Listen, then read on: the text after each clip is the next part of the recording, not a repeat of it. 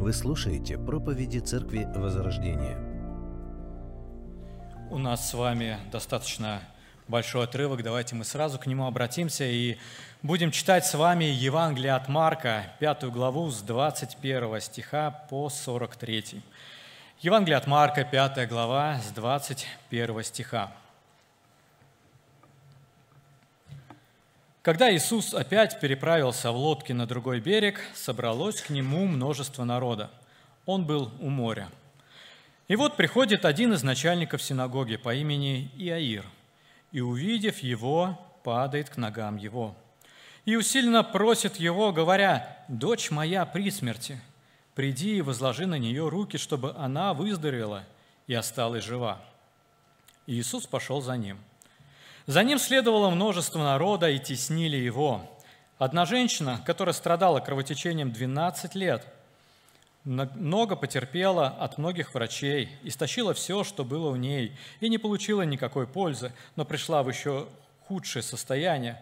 Услышав об Иисусе, подошла сзади в народе и прикоснулась к одежде его, ибо говорила, «Если хотя к одежде его прикоснусь, то выздоровею» и тотчас иссяк у нее источник крови. И она ощутила в теле, что исцелена от болезни. В то же время Иисус, почувствовав сам себе, что вышла из него сила, обратился в народе и сказал, «Кто прикоснулся к моей одежде?» Ученики сказали ему, «Ты видишь, что народ теснит тебя, и говоришь, кто прикоснулся ко мне?» Но он смотрел вокруг, чтобы видеть ту, которая сделала это – Женщина в страхе и трепете, зная, что с нею произошло, подошла, пала пред ним и сказала ему всю истину.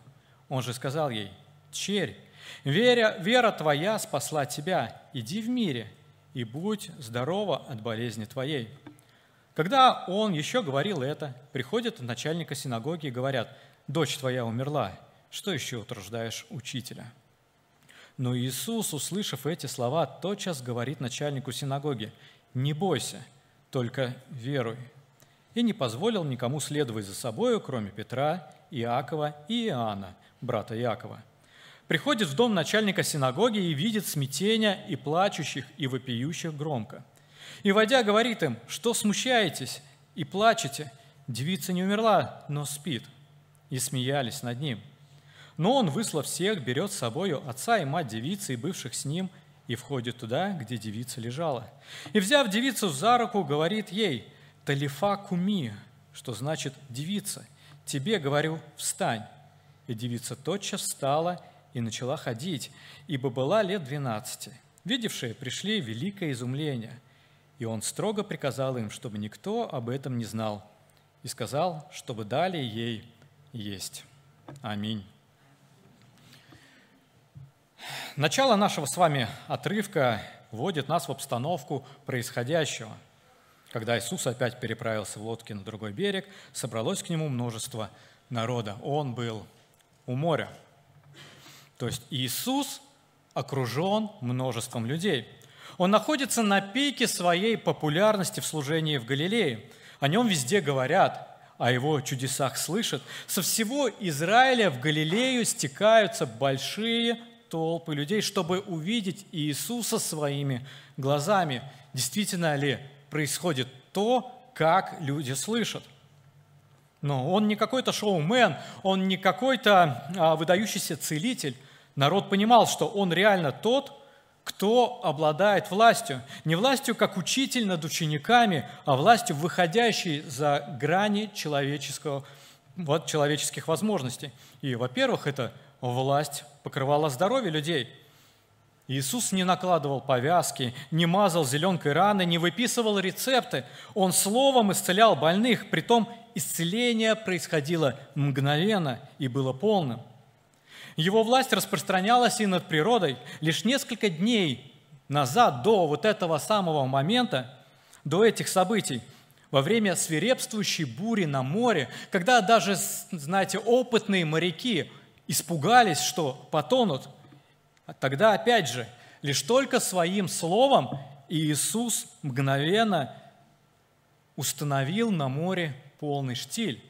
Он остановил ветер, он мгновенно успокоил море.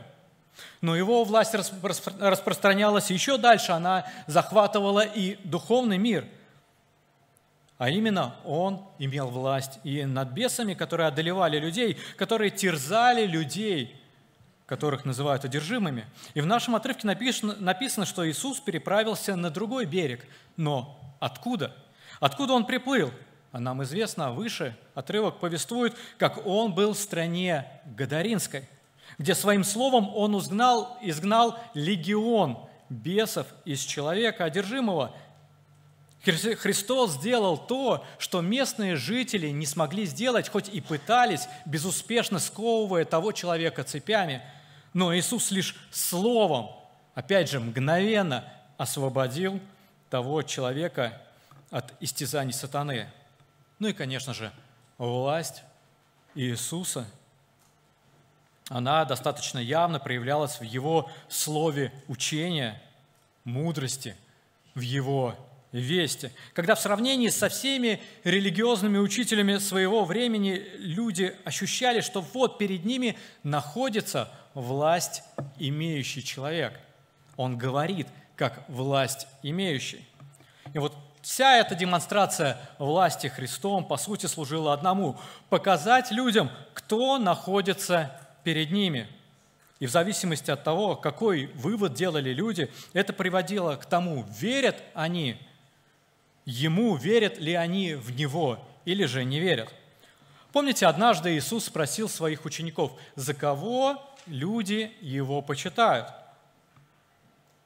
На этот вопрос могут быть разные ответы, но верен лишь один – исповеданный Петром. Ответ, который может открыть человеку лишь Небесный Отец по своей милости, возрождая человека для живой веры. И ответ этот – «Ты, Христос, Сын Бога живого». И вот, размышляя над прочитанной нами с вами историей, давайте попробуем выделить четыре характеристики вот этой самой живой веры в Иисуса как в Христа и к чему приводит такая вера.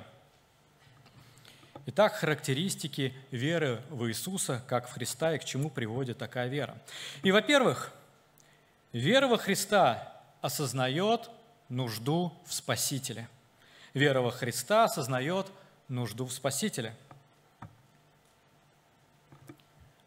Евангелист повествует, что вот в один день, когда множество народа собралось вокруг Христа, пришли два человека. Он уделяет внимание двум людям, которые подошли ко Христу. И первый – это начальник синагоги по имени Иаир, и мы читаем об этом в 22 стихе.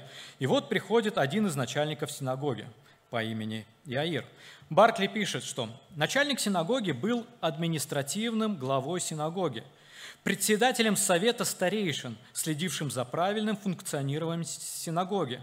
Он отвечал за проведение служб, сам он обычно не принимал участие в службах, но отвечал за распределение функций и контроль за их выполнением. Начальник синагоги был одним из самых важных и уважаемых людей общины. То есть, очевидно, это был известный человек. Двое из трех евангелистов, которые рассказывают эту историю, называют его по имени Иаир, то есть он был известный. Он был достаточно успешным и важным, так как он был не просто служителем синагоги, но был ее начальником. Можно предположить, что он был достаточно религиозным, так как его жизнь была тесно связана с синагогой и постоянным общением с религиозной элитой, с фарисеями и учителями народа. Еще нам известно из истории, что у него была, как пишет евангелист Лука, единственная дочь, дочь, которой было 12 лет и которая очень тяжело болела. В контрасте с этим человеком Марка рассказывает еще о другом человеке, о женщине. Мы читаем об этом в 25 стихе. Одна женщина, которая страдала кровотечением 12 лет, много потерпела от многих врачей, истощила все, что у ней было, и не получила никакой пользы, но пришла еще в худшее состояние – то есть что мы с вами видим? Что, в принципе, это была никому неизвестная женщина. Ее имя даже не упоминается в нашем с вами рассказе. На момент встречи со Христом она уже как 12 лет находится в болезни. При этом характер ее болезни повлиял практически на все сферы ее жизни. Ну, во-первых, на ее физическое состояние. То есть к этому моменту написано, что она в худшем состоянии, чем была ну, 12 лет назад. Из-за бесполезности, а возможно и из-за пагубности предлагаемого ей лечения. Вы знаете, существуют а, разные степени кровопотери. Если не рассматривать массивную, при которой человек находится уже в бреду, и смертельную – название которое, в принципе, само говорит за себя, к чему приводит, то состояние той женщины могло характеризоваться от постоянной усталости до патологической сонливости, ослабления зрения, мучительной жажды, тошноты и постоянного учащения дыхания. Итак, болезнь распространялась на ее физическое состояние. Также болезнь влияла на, ее, на финансовую сферу ее жизни. Написано, что она истощила все, то есть представьте себе, в течение 12 лет постоянно тратится на лекарства, на средства, которые потенциально могут помочь, на поездки к специалистам, к врачам своего времени. То есть тогда не было, знаете, сетевых а, поликлиник, куда можно было обратиться. И, соответственно, все, все свои средства она истратила на свое лечение – также характер ее болезни повлиял и на ее религиозную жизнь. По-видимому, ее болезнь была связана с гинекологическими проблемами, и это делало ее по закону Моисея нечистой в течение 12 лет. Вот что написано в книге Левит в 15 главе с 25 стиха. «Если у женщины течет кровь многие дни, не во время очищения ее, или если она имеет истечение доли обыкновенного очищения ее, то во все время истечения нечистоты ее, подобно как в продолжении очищения своего, она нечиста. Всякая постель, на которой она ляжет во все время истечения своего, будет нечиста, подобно как постель в продолжении очищения ее. И всякая вещь, на которую она сядет, будет нечиста, как нечисто это во время очищения ее. То есть последние 12 лет жизни этой женщины она была оторвана от религиозной жизни общества, от посещения синагоги, от жертвоприношений, чтобы не оскверниться, э, вернее, э, так как а, а, она была нечиста по закону. Но это не все. Ее болезнь влияла и на социальную сферу – там же в Левитам 15 главе в 27 стихе написано, что всякий, кто прикоснется к ним, то есть к тем вещам, которые она прикоснулась, тоже будет нечист и должен вымыть одежды свои, омыться водою, и нечист будет до вечера. То есть, думаю, что никто не желал лишний раз контактировать с этой женщиной, чтобы как раз не оскверниться по закону Моисеева. Как пишут, хуже того состояния, которое было у нее, наверное, было состояние прокаженного человека. Можете себе представить, каково было ей жить последние 12 лет. Итак, перед нами на первый взгляд совершенно два разных человека, которые, кажется, ничего общего между собой не имеют. Их ничто, кажется, не объединяет. Один мужчина, другая женщина. Один известен всем по имени, другая неизвестна никому. Один успешен и уважаем, другая потерявшая все и отвергаемая людьми. Один занимающий важное место в синагоге, другая отлучена своим состоянием от той самой синагоги, от, вообще от религиозных собраний. У одного дочь, общению с которой он радовался предыдущие 12 лет. Другая последние 12 лет страдала от своей болезни в борьбе за свое здоровье. Но несмотря на статус, на духовное, на социальное, на физическое состояние, есть все-таки то, что их объединило. А это вкушение последствий греха. Вкушение последствий греха. Я не утверждаю, что ситуация в их жизни была э, связана с последствием какого-то их личного греха. Нет, не обязательно, но сто процентов это следствие бунта против Бога в Эдеме – того, что мы называем с вами грехопадением. В послании римлянам в 5 главе 12 стихе написано, что «Посему, как одним человеком грех вошел в мир, и грехом смерть, так и смерть перешла во всех людей, потому что в нем все согрешили».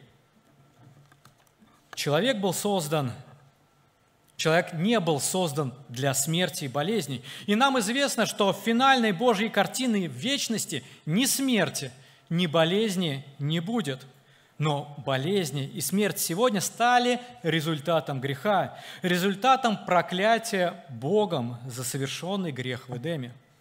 Мы читаем в третьей главе Бытия проклятие Божье. Так, в 16 стихе, «Жене сказал, умножая умножу скорбь твою в беременности твоей. В болезни будешь рождать детей, и к мужу твоему влечение твое, и он будет господствовать над тобою. Адам уже сказал, за то, что ты послушал голоса жены твоей и ел от дерева, о котором я заповедовал, сказав, не ешь от него, проклята земля за тебя. Со скорбью будешь питаться от нее во все дни жизни твоей. Терния и волчцы произрастит она тебе, и будешь питаться полевою травою. В поте лица твоего будешь есть хлеб, доколе не возвратишься в землю, из которой ты взят, ибо прах ты, и в прах возвратишься.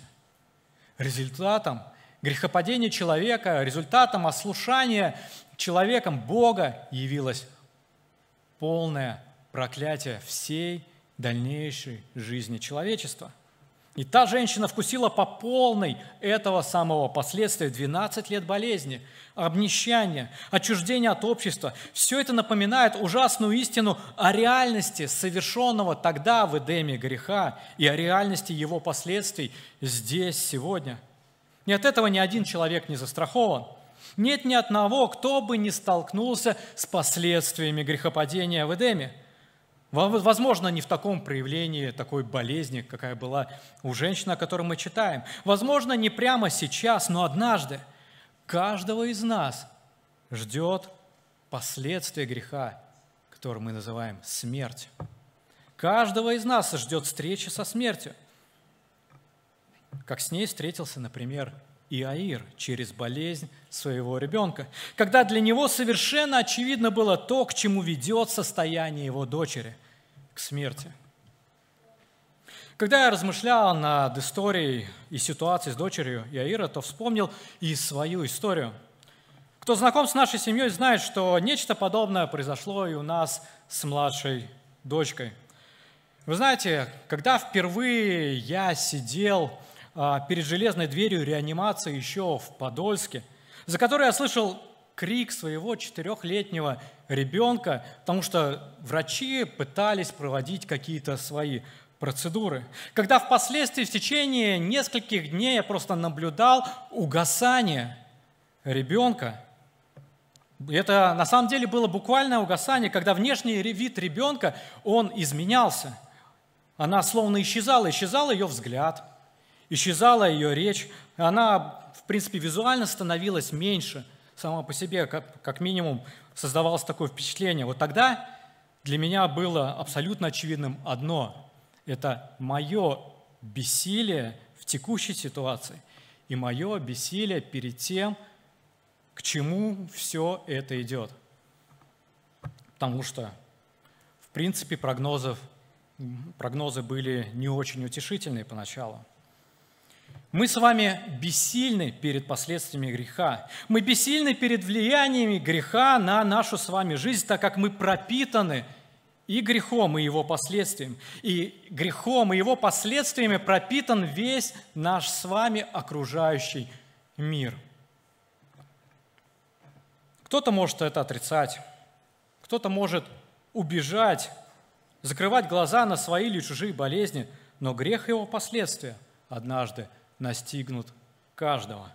В определенный момент времени, не сегодня, так завтра, не нас, так наших близких, но последствия бунта человека в Эдеме дадут однажды о себе знать. Англиканский епископ XIX века Джон Чарльз Райл, размышляя над историей Иаира и женщины той, говорил, «Как это неудивительно, но мы мало ненавидим грех – хотя именно грех является причиной всех болезней и несчастий в мире. Его последствия – вот то, что объединило начальника синагоги Иаира и никому неизвестную больную женщину. Это то, что объединяет каждого человека, который рождается в этот мир сегодня. Неважно, мужчина ты или женщина, Известен ты или тебя никто не знает? Богат ли ты или сводишь концы с концами? Ты бессилен перед этим. Неважно, являешься ли ты благочестивым христианином или убежденным атеистом, ты не избежишь последствий греха, ты бессилен перед этим. И чем раньше, чем яснее ты поймешь это, тем быстрее ты осознаешь, что ты нуждаешься в спасении, что ты нуждаешься быть спасенным, что ты нуждаешься в Спасителе. И вот так вот это осознал и Аир. Точно так же это осознала и та самая женщина, которая когда-то обратились ко Христу за спасением. А это как раз одно из значений того слова, которое переведено у нас как «выздороветь». Иаир хотел, чтобы Иисус спас его дочь, и она стала жива. Та женщина шла к Иисусу с намерением быть спасенной от болезни. Их состояние, своего бессилия перед последствиями греха, их отчаяние, как раз отчаяние от этого, привели их к Спасителю. Итак, вера во Христа, она осознает свою зависимость от Спасителя. Во-вторых, Вторая характеристика веры – вера во Христа возлагает всю надежду на Спасителя. Вера во Христа возлагает всю надежду на Спасителя. Я думаю, что не будет для вас открытием, что здоровые, бессмертные, праведные, они не нуждаются в спасении – Такие люди не нуждаются. Тот, кто себя так воспринимает, он никогда не обратится к Спасителю. Человек, убежденный, что он выглядит хорошо, он никогда не пойдет умываться, пусть даже все его лицо будет чумазом. Тот же, кто знает о грязи на своем лице, он поспешит устранить грязь с лица, стереть эту грязь, чтобы выглядеть хорошо. Познавшие ужас, бессилия перед кошмаром неизбежности последствий греха возлагают всю свою надежду на Христа. Ведь это все, что человек может сделать вот в таком своем бессильном состоянии перед последствиями греха. И вот в нашей истории и Иаир, и женщины пришли ко Христу за помощью, возложив всю свою надежду на Него. Мы читаем в 22 стихе, что увидев его, Иаир падает к ногам его и усиленно просит его, говоря, «Дочь моя при смерти, приди и возложи на нее руки, чтобы она выздоровела и осталась жива». Иисус пошел за ним. Также в 27 стихе мы читаем о женщине, что, услышав об Иисусе, она подошла сзади в народе и прикоснулась к одежде его. Ибо говорила, если хотя к одежде его прикоснусь, то выздоровею. В обоих случаях мы видим веру людей, выраженную в доверии своей ситуации Христу. При этом их подход отличается. Иаир, например, открыто перед людьми начал умолять Христа о спасении дочери. Женщина же скрытно, сзади в народе, чтобы ее никто не видел, подошла и, не проронив ни слова, Христу дотронулась до одежды Спасителя, веря, что даже этого будет для нее достаточно – Какая же вера наполняла этих людей? Нам известно, что народ в то время жил чаяниями об обещанном Мессии. Мы знаем, что Нового Завета еще не было. Народ жил переданным словом из закона Моисеева и пророков. И вот, например, мы читаем у пророка Исаия, 11 глава. «И произойдет отрасль от корня Иисеева, и ветвь произрастет от корня его, и почиет на нем Дух Господень, Дух премудрости и разума, Дух совета и крепости, Дух, дух ведения и благочестия. 35 глава. «Скажите робким душою, будьте тверды, не бойтесь. Вот Бог ваш придет от мщения, воздаяние Божие – он придет и спасет вас. Тогда откроются глаза слепых, и уши глухих отверзнутся. Тогда хромой вскочит, как олень, и язык немого будет петь. 61 глава. Дух Господа Бога на мне, ибо Господь помазал меня благовествовать нищим, послал меня исцелять сокрушенных сердцем, проповедовать пленным освобождение и узникам открытие темницы служение Мессии и Его Царства, согласно пророчествам, будут сопровождаться знаменями Духа Святого, чудесами, исцелениями. чудесами мудрости и благости к людям, которые Бог Духом Святым будет совершать через Мессию. И мы читаем, что даже самаряне знали о Христе и ждали Его. Так самарянка у колодца в 4 главе Иоанна говорит, «Знаю, что придет Мессия, то есть Христос. Тогда, когда Он придет, то возвестит нам все». Мы читаем, что Христос, когда пришел, Он сам указывает на себя через дела, совершаемые им. Например, передавая весть Иоанну Крестителю, который тогда находился в темнице, Иисус говорит, «Пойдите, скажите Иоанну, что вы видели и слышали. Слепые прозревают, хромые ходят, прокаженные очищают, глухие слышат, мертвые воскресают, нищие благовествуют, и блажен, кто не соблазнится о мне». В Евангелии от Иоанна в 10 главе мы слышим его слова в 37 стихе. «Если я не творю дело Отца моего, не верьте мне, а если творю, то когда не верите мне, верьте делам моим, чтобы узнать и поверить, что Отец во мне и я в нем. И даже после вознесения Христа в день Пятидесятницы апостол Петр обращается именно к свидетельству Божьих дел, сотворенных через Иисуса, которые указывали на то, что Он и был тем самым Христом, о котором говорил пророк Исаия. Мессия, который должен был прийти в пророчествах, через которого и действовал Бог. В Деянии 2 главе мы читаем, «Уже израильские, выслушайте слова эти, Иисуса Назарея, мужа засвидетельствованного, засвидетельствованного вам от Бога силами и чудесами и знамениями, которые Бог сотворил через Него среди вас, как и сами знаете». Итак, возвращаясь к нашему с вами рассказу, вот зная то самое пророческое слово и видя дела Иисуса – Иаир, который был начальником синагоги, в которой, возможно, и произошло а, изгнание беса и задержимого, которое описано в первой главе Евангелия от Марка.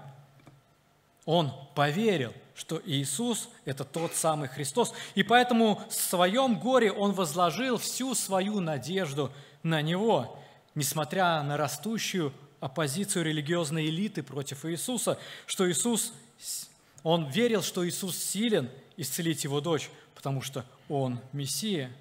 Подобным образом и женщина, зная пророческое слово, слыша о делах Христа, поверила, что Бог силен через Него совершать чудеса, даже просто через прикосновение к Его одежде.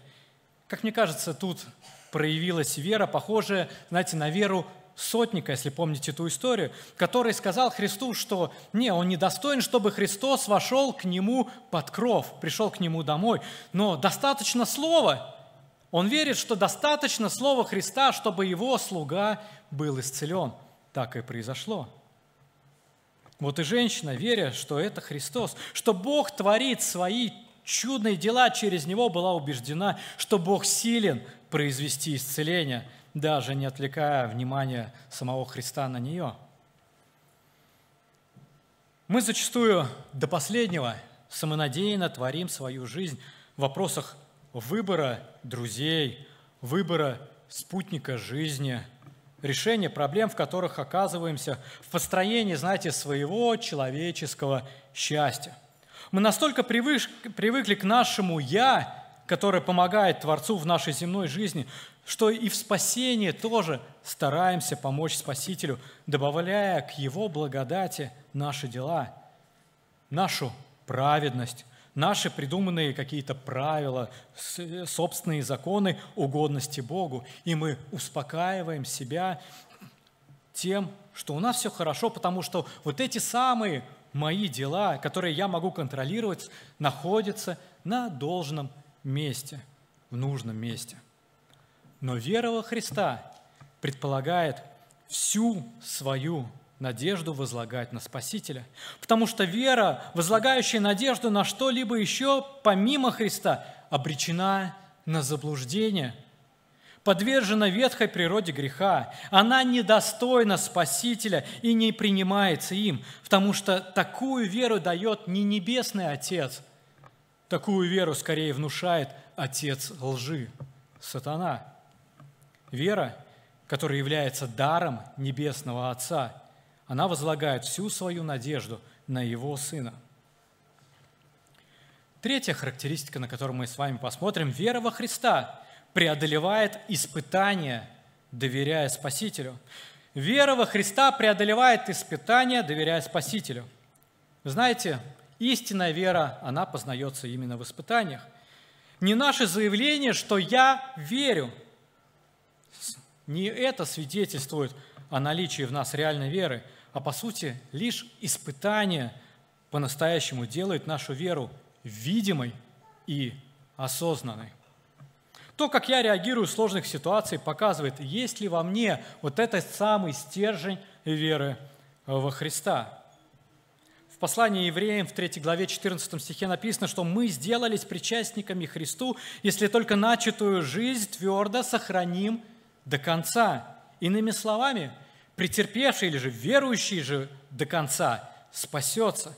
Тот, кто не верит до конца, на самом деле не верил и с самого начала – когда Христос рассказывал притчу о сеятеле, то Он среди слушающих обратил внимание на тех, кого определил как каменистая почва. Мы читаем об этом у Марка в 4 главе 16 стихе. Подобным образом и посеянные на каменистом месте означает тех, которые, когда услышат слово, тотчас с радостью принимают его, но не имеют в себе корня и не постоянны. Потом, когда настанет скорбь или гонение за слово, тотчас соблазняются – если, встречаясь с испытанием, человек оставляет Христа, это свидетельствует, что истинной веры, убежденности в том, кем является Христос,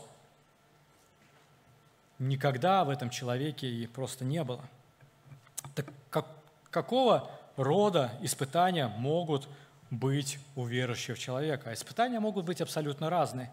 Например, публичное свидетельство веры. Вот для женщины в нашем отрывке таким испытанием стало публичное свидетельство исцеления ее. В 30 стихе мы читаем, «В то же время Иисус, почувствовав сам себе, что вышла из него сила, обратился в народе и сказал, «Кто прикоснулся к одежде моей?» Ученики сказали ему, «Ты видишь, что народ теснит тебя, и говоришь, кто прикоснулся ко мне?» Но он смотрел вокруг, чтобы видеть ту, которая сделала это.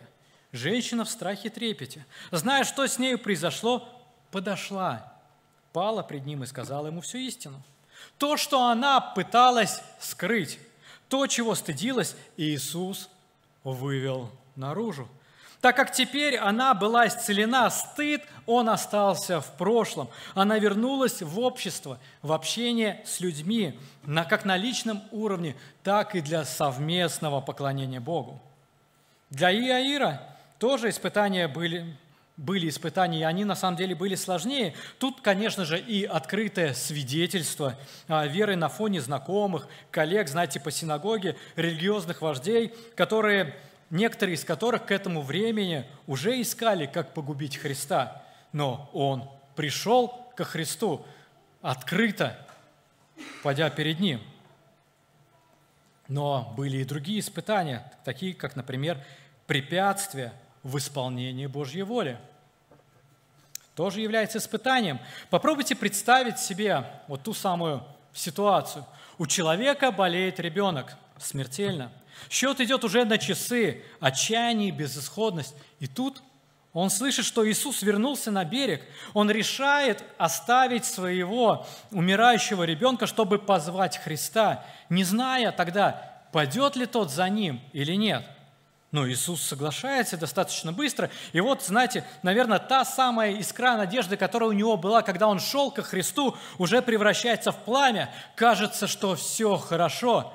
Вот они уже вместе идут сквозь толпу. И Аир, наверное, идет первым, а, пытаясь расчищать, расталкивать как-то людей, чтобы Иисус шел максимально быстро за ним, чтобы никто им не мешал. И вдруг за своей спиной Иаир слышит, кто прикоснулся ко мне?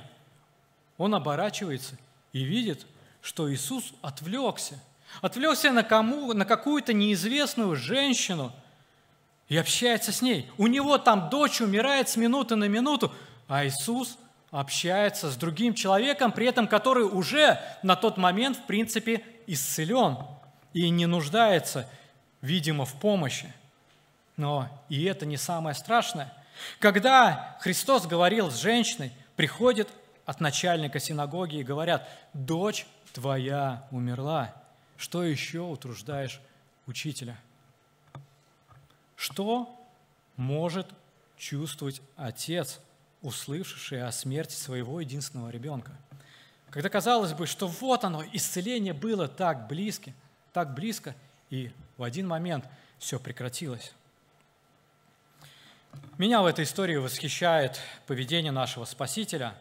В 36 стихе мы читаем, что Иисус, услышав эти слова, тотчас говорит начальнику синагоги, не бойся, но веруй. То есть он не стал выжидать, знаете, вот этой такой трагической паузы, но максимально быстро постарался утешить отчаявшегося отца, напомнив о вере, почему тот пришел к Иисусу и кем является Иисус.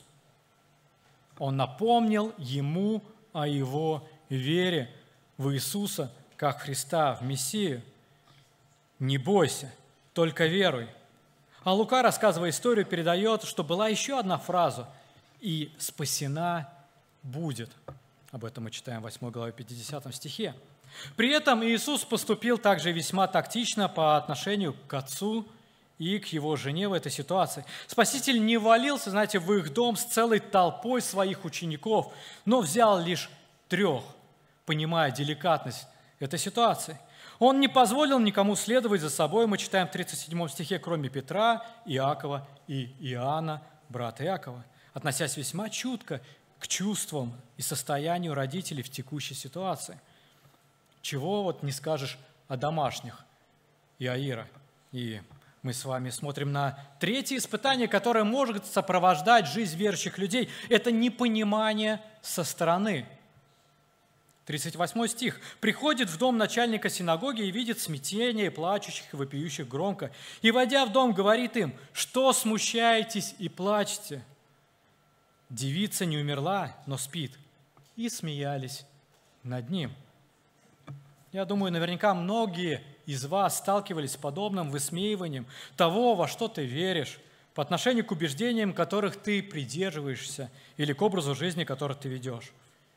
Вера в Бога, вера в буквальные шесть дней творения Творцом, церковная жизнь, девственность до брака, абсолютная верность в браке своей жене – это все так нетипично для этого мира, для взглядов людей, которые безбожно живут в этом мире, что дети Божьи зачастую подвергаются насмешкам, издевательствам, иногда агрессии, непониманию. И самое больное, когда это вот такую подобную реакцию встречаешь от близких людей. Вот и домовая Ира. Подобная реакция последовала со стороны находящихся там, когда вместо поддержки родителей, вместо надежды, которую можно было им дать, люди, словно забыв о трагедии, начали насмехаться над словами Иисуса. Вера познается в испытаниях. Вера во Христа преодолевает испытания, доверяя Спасителю. Шаг веру, веры в публичном исповедании веры. Препятствия в исполнении Божьей воли, непонимание со стороны, особенно близких, это лишь малая часть того, тех самых испытаний, которые могут выпасть на долю верующих людей. Путешествие по галерее веры в 11 главе послания, послания евреям мы читаем с 35 стиха. Иные же замученные были, не приняв освобождения, дабы получить лучшее воскресение. Другие испытали поругание и побои, а также узы и темницу. Были побиваемы камнями, перепиливаемы, подвергаемы пытке, умирали от меча, скитались в милотях и козьих кожах, терпя недостатки, скорби, озлобления. Те, которых весь мир не был достоин, скитались по пустыням и горам – по пещерам и ущельям земли. Вот испытания верующих людей. Но через все эти испытания эти люди, герои веры, засвидетельствовали, что их вера живая, что их вера, она истинная. Их вера – это та самая вера, которая была дана им небесным Отцом. Поэтому, последуя призыву Иакова, с великой радостью принимайте – Братья мои, когда впадаете в различные искушения, зная, что испытание вашей веры производит терпение, терпение же должно иметь совершенное действие, чтобы вы были совершенны во всей полноте, без всякого недостатка. Итак, мы с вами уже посмотрели на характеристики веры. Мы сказали, что вера во Христа осознает нужду в Спасителе, что вера во Христа возлагает всю надежду на Спасителя, вера во Христа – преодолевает испытания, доверяя Спасителю. И последняя характеристика, на которую обрати внимание. Вера во Христа приводит к познанию славы Спасителя. В нашей сегодняшней истории мы видим результат веры женщины. 34 стихи. В 34 стихе. Он же сказал ей, «Дочь, вера твоя спасла тебя. Иди в мире и будь здорова от болезни твоей». То, что не могли сделать в течение 12 лет врачи, Христос сделал мгновенно. Вера женщины и внимание Христа к ней утвердили ее в то, что перед ней объект ее веры, что перед ней Божий Мессия Христос. Подобным образом и в истории Аира а, в 40 стихе мы читаем, что Христос, выслав всех, берет с собой отца и мать девицы, и бывших с ним, и водит туда, где девица лежала. И, взяв девицу за руку, говорит ей, «Телефа куми», что значит «девица, тебе говорю, встань». И девица тотчас встала и начала ходить, ибо была лет двенадцати. Видевшие пришли великое изумление, и он строго приказал им, чтобы никому, никто об этом не знал, и сказал, чтобы дали ей есть. Вера этого начальника синагоги не просто, не просто послужила ему познанием силы исцеления Христа. Я думаю, он и раньше слышал об этой силе. Он видел власть Христа, возможно, как уже упоминал, в своей синагоге, когда Христос изгнал беса из задержимого человека. Но Иаир через свою веру узнал всемогущество Христа через воскрешение его умершей дочери. Христос показал полноту своей власти над последствиями греха в Эдеме для этого человека. И благодаря вере этих людей слава Христа для них стала сиять еще ярче. Вера является уникальным, избранным каналом отношений с Богом. Через веру происходит общение с Богом и познание Бога – Евреям в 11 главе, 6 стихе мы читаем, что без веры угодить Богу невозможно, ибо надобно, чтобы приходящий к Богу веровал, что Он есть, и ищущим Его воздает. Для отношений с истинным Богом необходима только истинная вера, а такую веру может дать человеку только сам Господь. В послании Ефесянам Павел говорит, «Ибо благодатью вы спасены через веру, и это не от вас, Божий дар. Не одел, чтобы никто не хвалился. Возможность иметь вот такие отношения с Богом, возможность, и, возможность истинно верить во Христа была обеспечена Евангелием Иисуса Христа.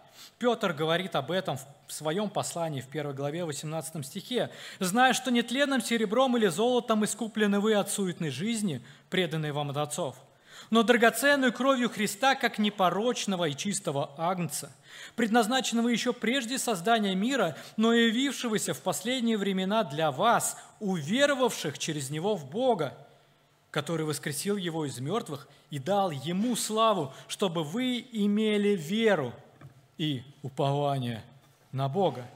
Именно во Христе исполнились обетования Его пришествия об исцелении. Для дочери Иаира, для той страдающей женщины, эти обетования исполнились. Пророк Исаия, говоря о Христе, сказал в 53 главе нам известные слова, что Он взял на себя наши немощи и понес наши болезни. Евангелист Матфей связывает исцеление, совершаемое Христом на земле во время Его первого пришествия, именно с, этими, с этим пророчеством.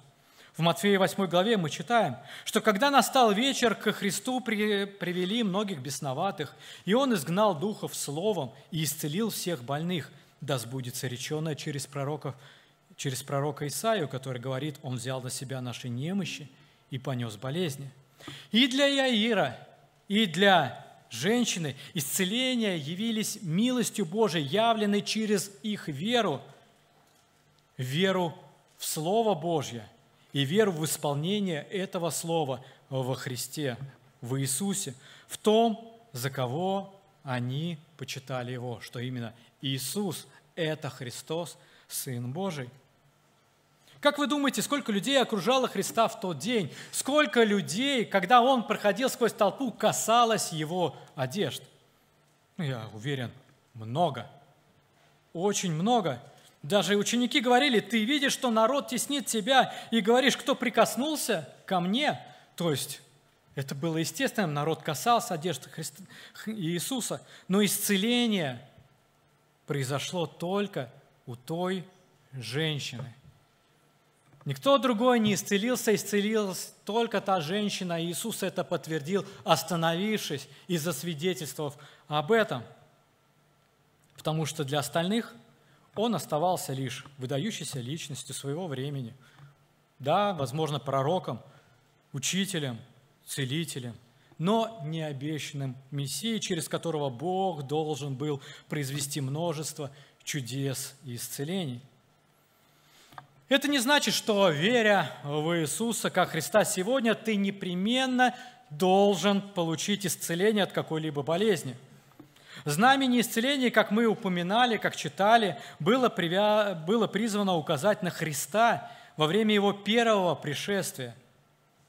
Но то пришествие закончилось. Христос сегодня вознесен – Конечно, его сила не изменилась, и по сей день, по своей воле, он продолжает в своей милости являть исцеление тому, кому он захочет. Он силен это делать. Но это не то, что ты должен требовать от него. Это не то, что ты должен провозглашать от него. Это не те обещания, которыми мы с вами живем сегодня. А у нас с вами очень много обещаний Христа, очень много обетований Слова Божьего – мы верим и живем Его обетованиями, что всякий, кто призовет имя Господне, спасется. В Римлянам 10 главе 13 стихе Павел об этом напоминает. И ведь Христос совершил для нас спасение от греха и его последствий вечности. Так что каждый верующий во Христа имеет вечную жизнь. Мы с вами живем и верим в Его обетование, записанное в 8 главе Римлянам, что знаем – что любящим Бога, призванным по Его изволению, все содействует ко благу, ибо кого Он предузнал, тем и предопределил быть подобными образу Сына Своего, дабы Он был первородным между многими братьями. Нет ни одной ситуации в жизни его детей, ни одной болезни, ни одного обстоятельства, которое мы бы охарактеризовали как несчастье, которые не были бы подчинены этому самому Слову Бога, Слову через апостола Павла, которые бы стояли вне этого самого обещания, которые были бы неконтролируемы нашим Спасителем, чтобы преображать нас в Его образ. Нет, все в жизни верующего человека содействует ко благу. Мы с вами верим и живем Его обетование о Его возвращении. В послании Фессалоникийцам в 4 главе мы читаем, что сам Господь при возвещении, при гласе Архангела и трубе Божией сойдет с неба, и мертвые во Христе воскреснут, воскреснут прежде. Потом и мы, оставшиеся в живых, вместе с ними восхищены будем на облаках в сретине Господу, в воздухе. И так всегда с Господом будем. Вот оно, утешение. И не за горами исполнения и этого обещания. Верь Спасителю, жди Спасителя. И однажды твоя вера приведет тебя к полному познанию славы твоего Спасителя. Итак, если тебя спросить, за кого ты почитаешь Иисуса, что ты ответишь, а что покажет твоя вера? Аминь. Давайте молиться.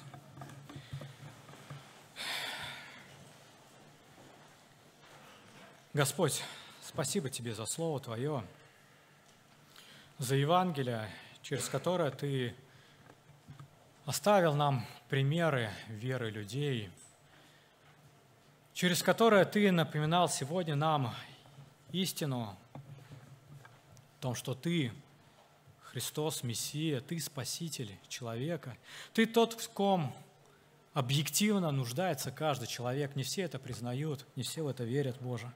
Я Тебя молю, даруй нам истинную веру. У кого вера ослабла, укрепи ее. У кого, возможно, нет этой веры, молю Тебя о возрождении такого человека, чтобы Ты открылся ему Спасителем, Господом. Благослови нас иметь вот эту самую веру победоносную, преодолевающую испытания, доверяющую Тебе – верящие и надеющиеся на Твои обещания, ожидающие Тебя, Господь. Благослови жить такой верой. Благослови, чтобы такая вера, она была стержнем нашей жизни во всех ее сферах, во всех отношениях, которые у нас есть, Господь. Мы нуждаемся именно в Тебе. Просим Тебя, откройся нам, Господь. Даруй познать Тебя, всю Твое сияние Твоей славы, Господи. Просим об этом во имя Твое. Аминь.